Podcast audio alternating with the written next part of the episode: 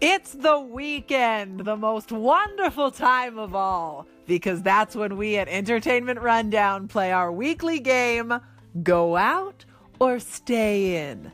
So hold on to your hat.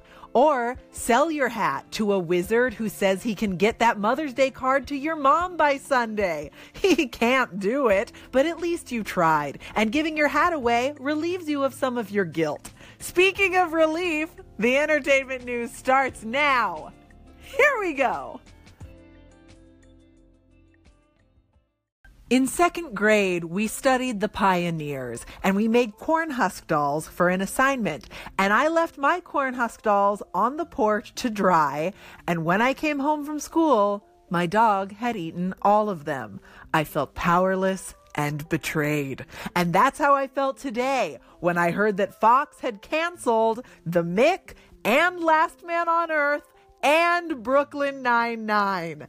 It was a corn husk doll massacre in my heart. There's talk of Brooklyn Nine-Nine taking refuge somewhere else, but it's a dim hope at best, which is a shame because that show is great, which you would know if you had watched it, which you probably didn't because it's being canceled.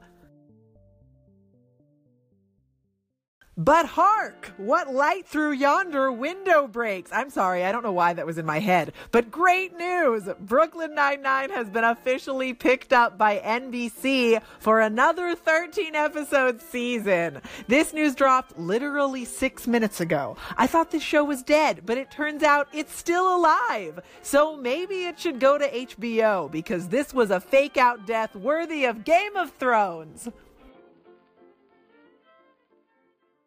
In other TV news, great news, a very good sitcom that just needed a chance to build an audience has indeed been canceled. And it was already on NBC, so NBC can't swoop in and save it. This entertainment news has been a roller coaster of emotion, but it's better to have loved and lost a network sitcom than never to have loved at all. I think.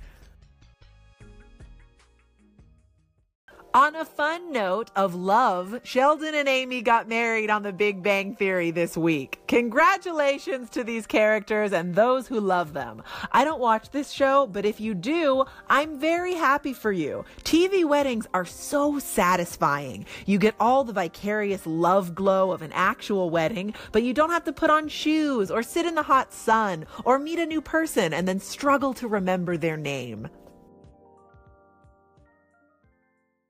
It's the weekend, and that means it's time to play Go Out or Stay In, a weekly game where we pit the latest theatrical releases against the most recent morsels available to stream on Netflix. Representing Go Out this week is Life of the Party, starring Melissa McCarthy as a mom who goes back to college because it would be funny to watch her do that.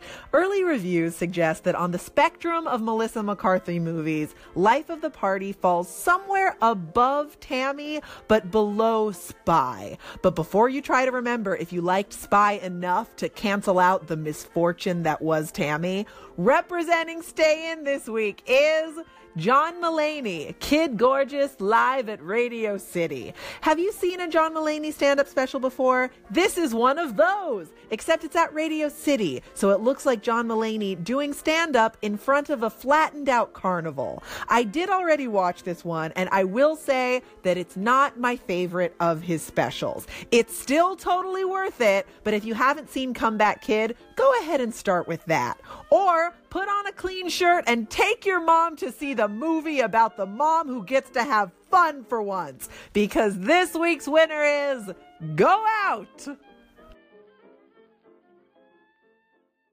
I think everyone wants to have fun. Girls and boys and moms and dogs. This song is restricting itself unnecessarily. Take care, guys. I'm Olivia Harewood, and I will catch you next time. Until then, recess adjourned.